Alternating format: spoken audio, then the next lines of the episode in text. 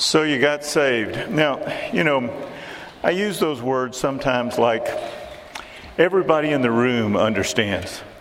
Maybe everybody in the room doesn't understand. I, I remember one time I was in a meeting and, it, and I said, well, I talked about the lost, and this person said, What do you mean by the lost? And I realized this person didn't know what lost was. And I realized that when they, they were they were somebody who did not know the Lord, and they didn't understand that they were lost to God's purposes. They didn't understand that they were lost to God's path. They were lost in what they were doing, and they didn't understand that. And I, and I realized that sometimes I use words, and maybe not everybody in the room understands what those words are. And let me say this to you, folks. I actually don't want everybody in this room to be saved at this moment. Do you understand what I'm trying to say to you?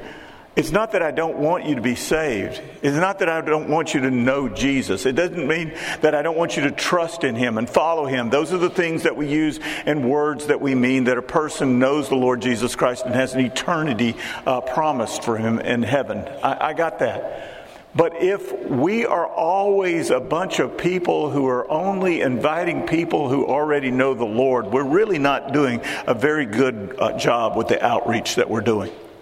We should be a people who are inviting people like Jesus invited people, those tax collectors and those prostitutes and those types of people that even religious people didn't want to be around. And we need to be inviting those people so that when we have the people in this room, I'd really like to be able to say, not everyone here is saved. Not because I don't want you saved. I do want you saved. I want you to know Jesus. I want you to have a, a purpose in your life. I want you to have an eternity with Jesus uh, Christ. I want you to have the joy that He brings. But the bottom line of it is, is that if that's what we have, everybody in the room, then we haven't reached out to the people who really need to hear the gospel story. So that's the story I'm, I'm trying to say to you. So, you have trusted in Jesus. And if you have trusted in Jesus, and you have not changed. You're not any different than you were from the moment that you gave your life to Christ, that moment that you made that, that initial decision. Then, you know, you go back and you say, My testimony is back when I was 12 or 13 or 16 or 18 or 22 or whatever that number is. And you say, I'm not any different from that. Then there is something wrong that is there. A. A. Hodge says that any man who thinks he's a Christian and that he has accepted Christ for justification when he did not at the same time accept him for sanctification is deluded in that very experience. Sanctification is that process in which we become holy. We become holy. See, many people do not even hear of sanctification in the, in the church. But we see, we don't, we rarely talk what comes next. We don't tell people what comes next. And so when we don't do that, there's so many people that are, truly are the believers, but they don't know the reason that they go to church. They don't know the reason that they're supposed to read their Bibles or pray or, or share Christ with anybody else or any of that sort of thing. And so they don't. And they don't because they don't know anything about sanctification.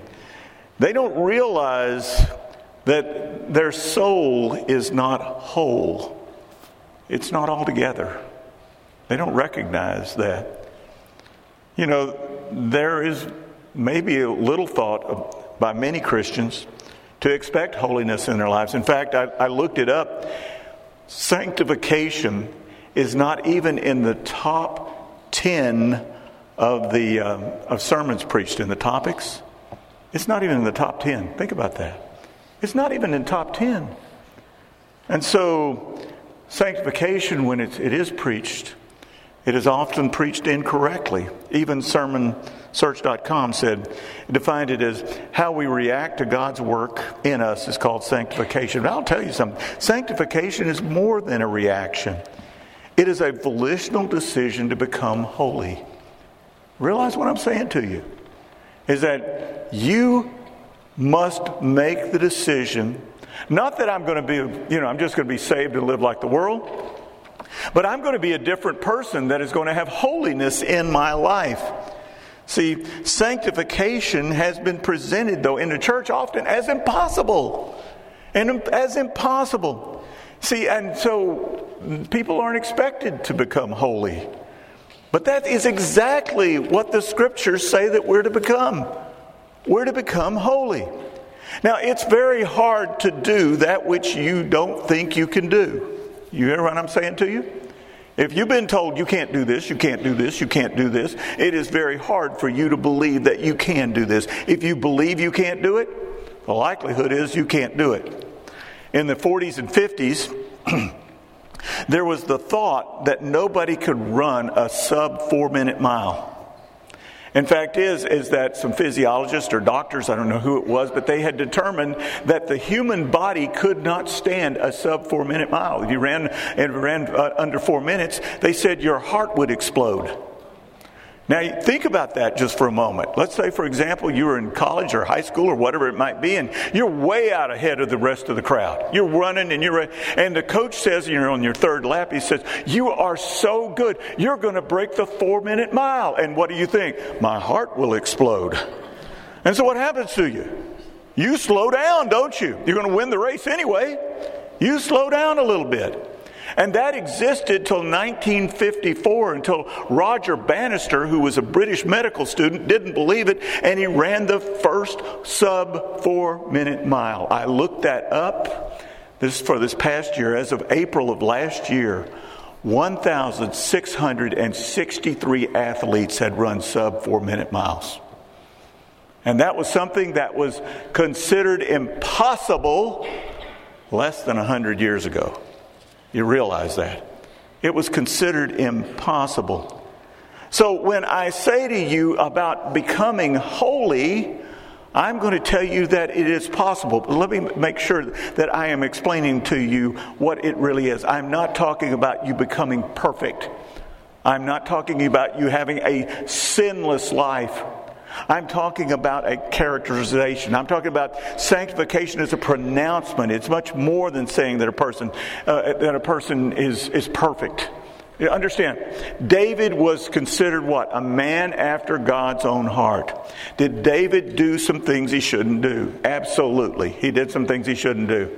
But how did they consider him? A man after God's own heart. Why is that? Because that is how he was characterized. So that sanctification is a characterization of the individual that compels him or her to continue to live a holy life. Now, some people will say, well, why would I want to do that? We'll see, many Christians, maybe even most Christians, live with broken souls. Let me explain to you what a broken soul is. See, it, they are trying to act like Christians, but it's not really in the inside. Do you hear what I'm saying? Is not there on the inside.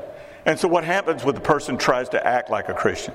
Can they act like a Christian maybe for a day or two? Yes. The answer is are they going to be really, uh, are they going to blow it? Absolutely. They're going to blow it because what are they doing? They're acting like it.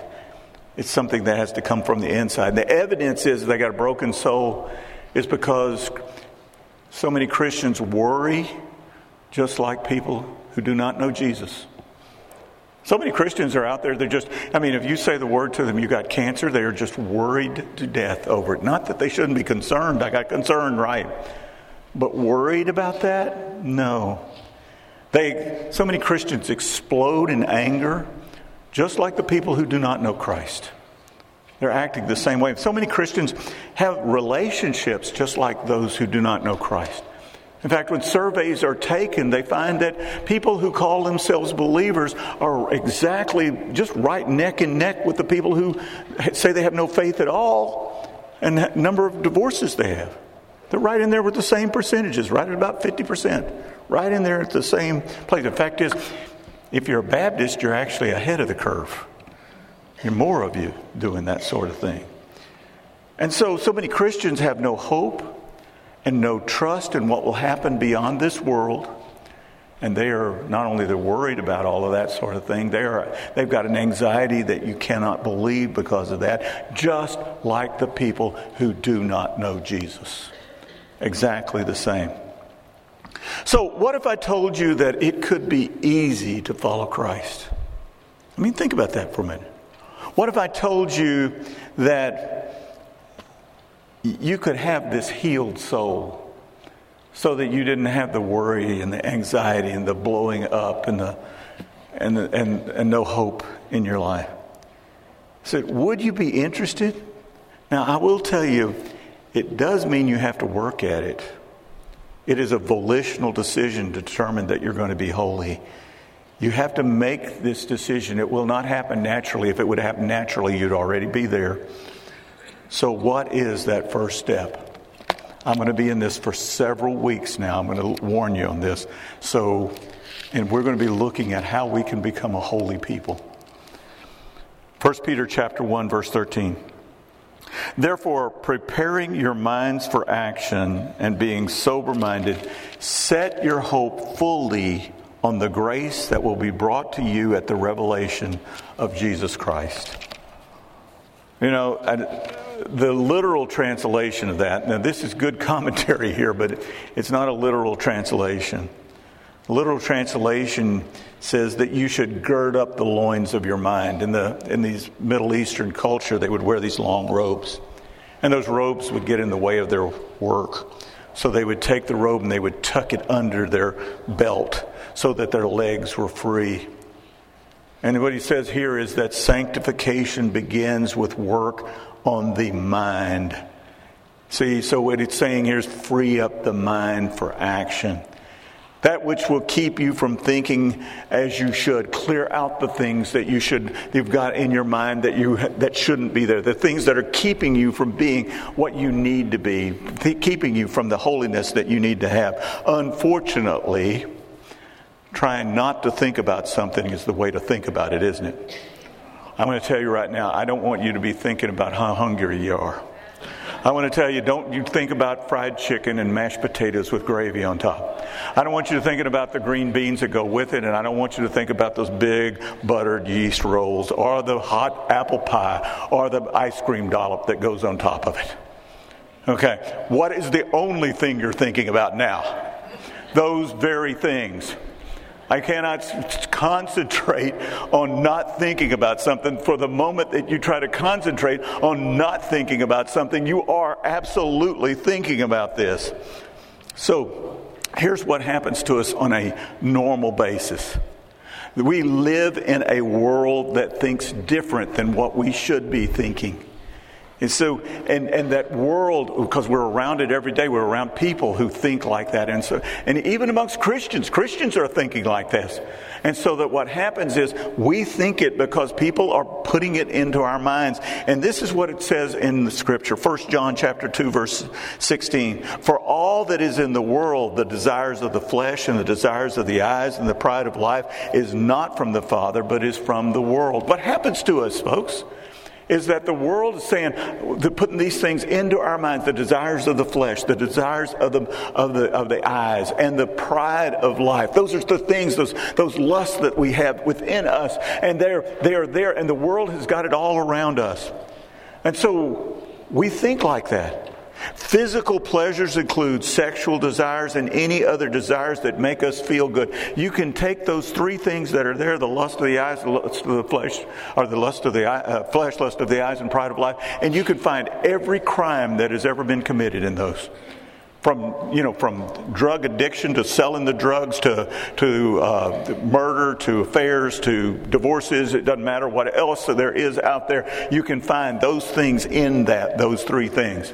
And when we come across those physical pleasures which include the sexual desires and any other desire that makes us feel good we'll find that even the drug addiction is included in that sort of thing. When you look at the ads on TV what are they trying to sell us?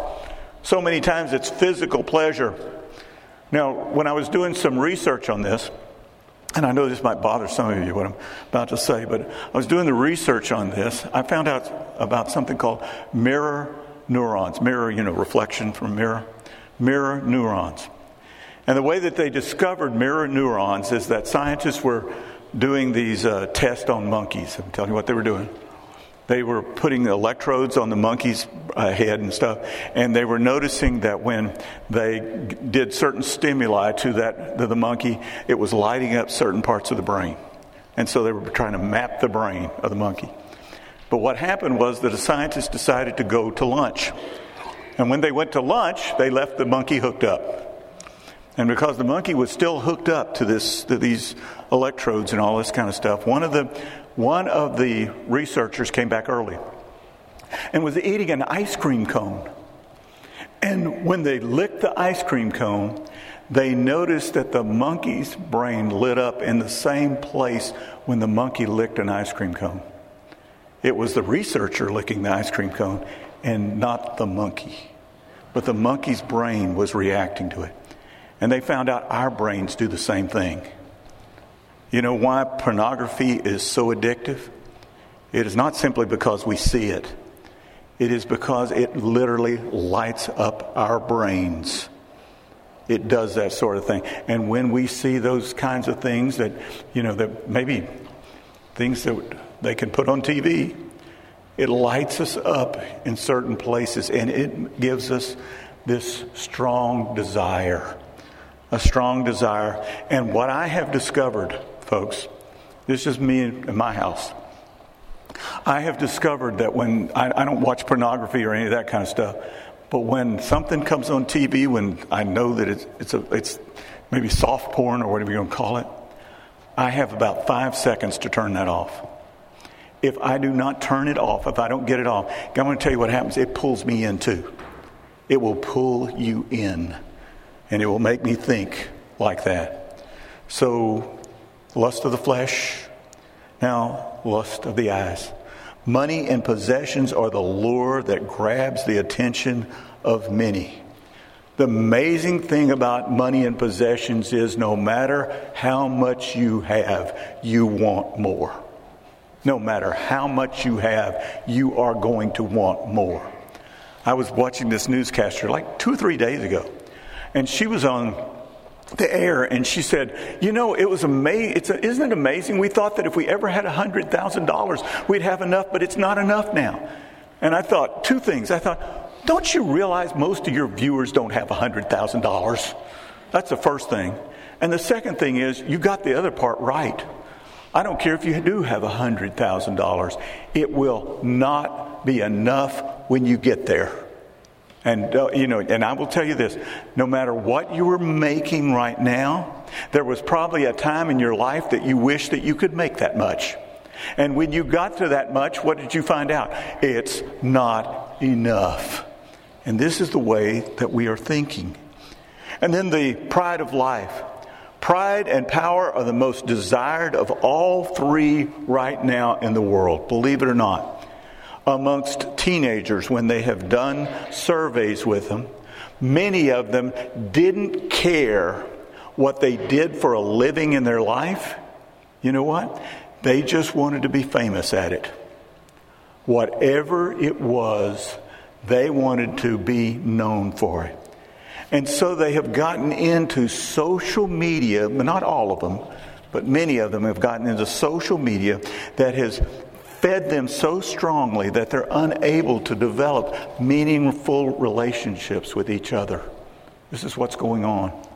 And as they strive to be famous and, and, and, and powerful, they watch on the social media other people whom they believe are famous and powerful. And you know what it does to, to them? It makes them feel worthless. And why are they feeling worthless? Because they're not getting what they want from all of that. And it, it, the pride and the power, it, it consumes them, and yet they don't have it. These are the kinds of things. And so these are the things that are keeping you from having a healthy soul. A healthy soul. The soul is who you are on the inside, folks. It's who you are on the inside. You see, a healthy soul remains joyful and hopeful even when the circumstances turn sour. When things are going south, the healthy soul continues with the joy. And then uh, now, the mind that's stayed on the world, it goes up and down like this. Because it, it, it depends on whether you're, you're getting what you think you're supposed to get. I mean, physical pleasure, money, you know, pride, you know, recognition, whatever it is, it goes up and down. But a healthy soul keeps an even keel. It keeps going along this. So, What we've already learned is changing our thinking is the first step toward preparing our minds for action. We've got to be able to change our thinking. Romans 12, 2 says, Do not be conformed to this world, but be transformed by the renewal of your mind, that by testing you may discern what is the will of God, what is good and acceptable and perfect. See, what is going on here is the world is conforming us to what? The lust of the flesh, the lust of the eyes, and pride of life. The desires of the flesh, the desires of the eyes, and pride and power. Those are the things the world is trying to conform us to. It's pushing us into this. And so, what happens to us if we're trying to live in both worlds, we're trying to live a holy life on one side, and we're trying to live in the world on the other side, we will be torn apart. Now, if you have ever been to the circus, they usually have have uh, some guy that or a girl, I guess, gets up on top of a back of two horses, and they get up there and they put one foot on the back of one horse and one foot on the back of the other horse and they ride around. Everybody goes, that's crazy. That's great, isn't it? You know what the, tr- the truth is? The truth is say, whoa, what balance? No, that's not the, that's not really the big deal. You know what the big deal is? Keeping the horses together.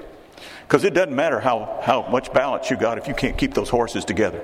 So you got to keep the horses together. And what is happening in so many Christians' lives, they're trying to keep their, their world horse and their, and their holiness horse right next to each other, and they will not get along. They do not get along. So that there are two forces that are working in you. That is the way of the world, the way the world wants you to think and the way the Holy Spirit wants you to think. And you will have no satisfaction, especially if you're a believer, in either one of those because you can't, you can't do all of the things of the world. You can't have satisfaction with the things of the world because you've got the Holy Spirit in your life. And you can't have satisfaction with the Holy Spirit because you've got the world in your life. And there's a conflict that is going on within you. Now, we've already determined that a renewed mind cannot be achieved by not thinking about something. So, how are we going to do this? We replace the worldly thinking with proper thinking. It's not that you try not to think about something, it's about thinking about something different. Philippians 4 8 says, Finally, brothers, whatever is true, whatever is honorable, whatever is just, whatever is pure, whatever is lovely, whatever is commendable, if there is any excellence, if there is anything worthy of praise, think about these things. Put, set your mind on, on these things in which you can think a different way, not as the world has, has thought. That is why our meditation must be on the scriptures themselves, because where else are we going to find this? If it's not in the scriptures themselves. Whatever else is true and what is honorable and whatever is just, whatever is pure and lovely, what are we going to find those things if we do not find this in the scriptures? And that's why we need to meditate. Have our meditation must be on the scriptures. And when we get to um, Psalm 1, you have the story of blessed is the man who doesn't do these things of the world. That's what it says in verse 1. And it says in, in verse 2, it says, but his delight is in the law of the Lord, and on his law he meditates day and night. He thinks on these things. And so we think on something and we become that which we think. Now, let's put this to practical use. Let's see if we can do this with the scripture right now to see how this really works.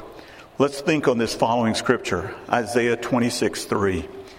You keep him in perfect peace whose mind is stayed on you because he trusts in you. Now, realize that. You keep him in perfect peace whose mind is stayed on you. Let's get our mind stayed on the Lord for a minute. Okay, when you think of the Lord, what do you think? I mean, I'm going to tell you what I think anyway. But the, what do you think of first? You know what I think of? I think that He loves me. I think that I know that He loves me. In fact, I know that He loves me with an everlasting love. I know that there is nothing that in the that even can be created that will take His love away from me, and that all times God loves me. So that's the first thing. When I my mind is stayed upon the Lord, I think, you know what, He loves me. The second thing I to- typically think of is that He knows me. He knows me. He knows me personally. He knows exactly where I am. He knows all the circumstances that are going on around me. He is omniscient in who He is.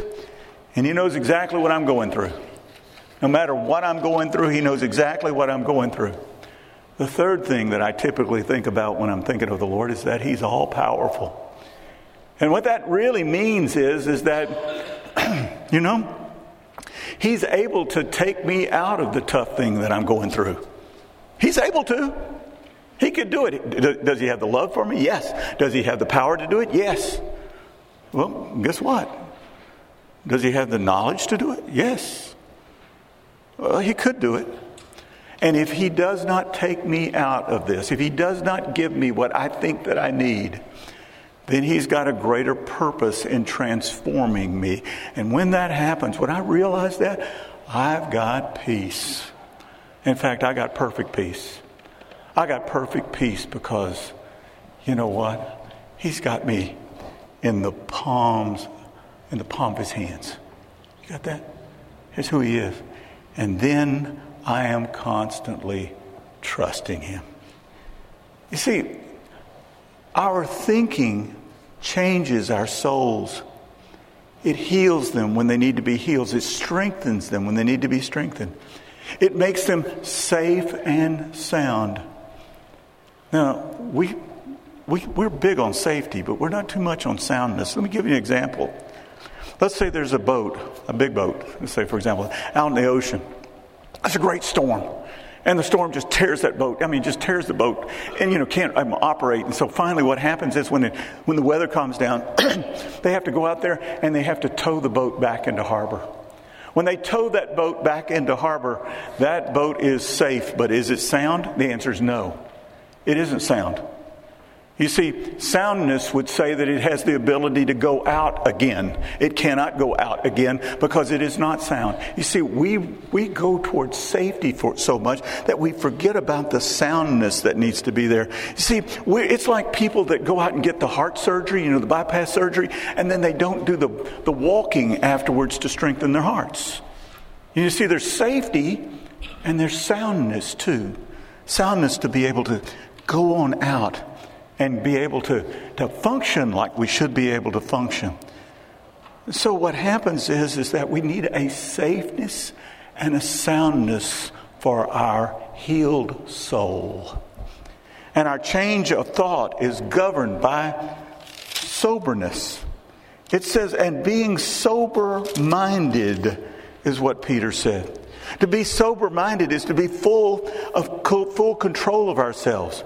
You know, I, I, think that some people think that when you're full of the Holy Spirit, you lose control. That's not really what happens. That's not true. When we're full of the Spirit, we're given a boldness in our spirit, and we will do some things that we normally wouldn't have done, yes, but it won't be because we couldn't have stopped it. We could have stopped it. But our spirits are so filled with the Spirit that we no longer are listening to the worldly things. Therefore, a sober mind is a controlled mind. That means that you have matured to the point that you don't fly off the handle. It means that you don't act like an intoxicated person who cannot control his own emotions and thoughts. A sober minded person is able to face adversity without ungodly reactions to it. Now, Peter would know something about this, the writer of this book. He would know something about this. Remember what happened to him?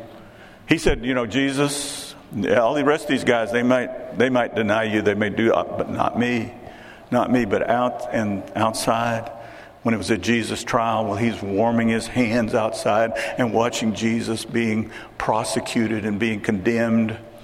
He denied that he knew Jesus with a curse. It says. Now that isn't what Peter thought he was, and in fact, is I don't believe that's who Peter really was. But I can tell you that later he would understand what it is to have a whole soul because Peter went out and he spoke the word of God boldly. It didn't matter if they were going to beat him or throw him in prison. And when the time came for his own execution, he said, I'm not even worthy to be crucified like my Lord. I want to be crucified upside down. This is the story of a guy who grabbed a hold of this. Now, a lot of people would say, you know what, I, I don't, I don't want to live like this. I'm afraid that something's going to happen, and, I'm, I'm, I'm I, I, and then I'm, I'm going to react like I always react. I'm going to worry like I always worried. I'm going to, I'm going to fly off the handle like I always fly off, flew off the handle. I'm going to be that way. Well, let me ask you this question.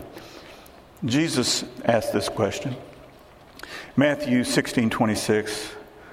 For what will it profit a man if he gains the whole world and forfeits his own soul? Or what shall a man give in return for his soul?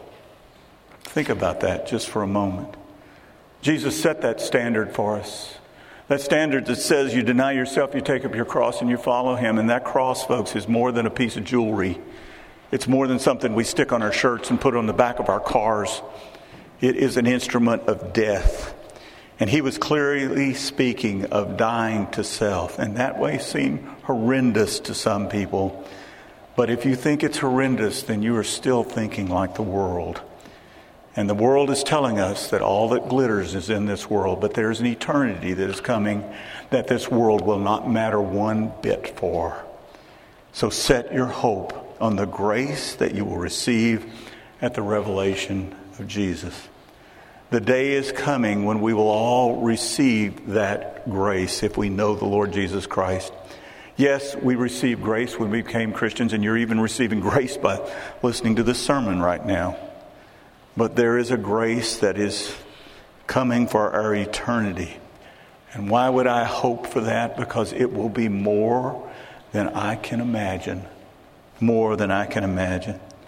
So you set your eyes on something that is going to get you through whatever you're doing in order to become holy. You set your eyes on the grace, on the grace that you will receive at the coming of Jesus. Now, what most people do is they set their eyes on the immediate thing. You know what happens when we have a problem? What do we do with that problem? Let's say the problem's out here. Here's what we do with it we bring it up close. All we can see is the problem. And when there is an opportunity, an opportunity is in the lust of the flesh, the lust of the eyes, the pride of life, desires of the flesh, desires of, the eyes, the, the, pride of life. What do we do? We look at the moment that we're in and we say, I'll take that right there. And we become like that parable that, in which Jesus has said about this rich farmer, this rich farmer who could, who had such a, a bounty of crop. He had such a huge crop that he said, I'll, I'll build, build bigger barns and I'll, I'll just live off of the bounty. I'll just live off of my richness. had the opportunity to help others, had the opportunity to, help, to obey God, but he chose it all for himself. Now, let me read actually, it's two verses here, but I'm going to read one right behind the other because they are right behind the other. It says, and so he says, Jesus says, so is the one who lays up treasure for himself and is not rich toward God. Now, what does that mean? That means that person has a broken soul because they don't, they haven't got things in the right order. Things are not in the right order. What's the next verse say, though? And he said to his disciples, Therefore I tell you, do not be anxious about your life. What is happening? If you live with this richness toward God, guess what happens? You don't have this anxious, anxiousness about your life. And what you will eat, or uh, uh, about your body, what you will put on. So, what happens to you? You're a different sort of person with a healed soul. Now, what was the result of the person who, you remember the, the given the five talents, and when the master came back, he had five more talents? What, did, what was said to him? Matthew 25, 21. His master said to him, Well done, good and faithful servant. You have been faithful over a little. I will set you over much. Enjoy the joy, or enter rather, the joy of your master. You see, that's thinking on the grace that you're going to receive. That's the grace that you will receive. And realize, would you trade in five minutes for an eternity? Would you take five minutes or 10 minutes of joy or fun or whatever it might be and trade it in for an eternity in which God would say, you know, enter into the joy of your master? See, if you don't believe this is better, then you are still thinking like the world and your eyes are fixed on this very moment. See, there is a wholeness to your soul that would give you immeasurable joy, and you can have it.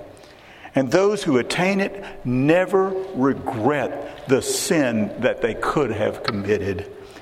Why not you? Why not you have a whole soul?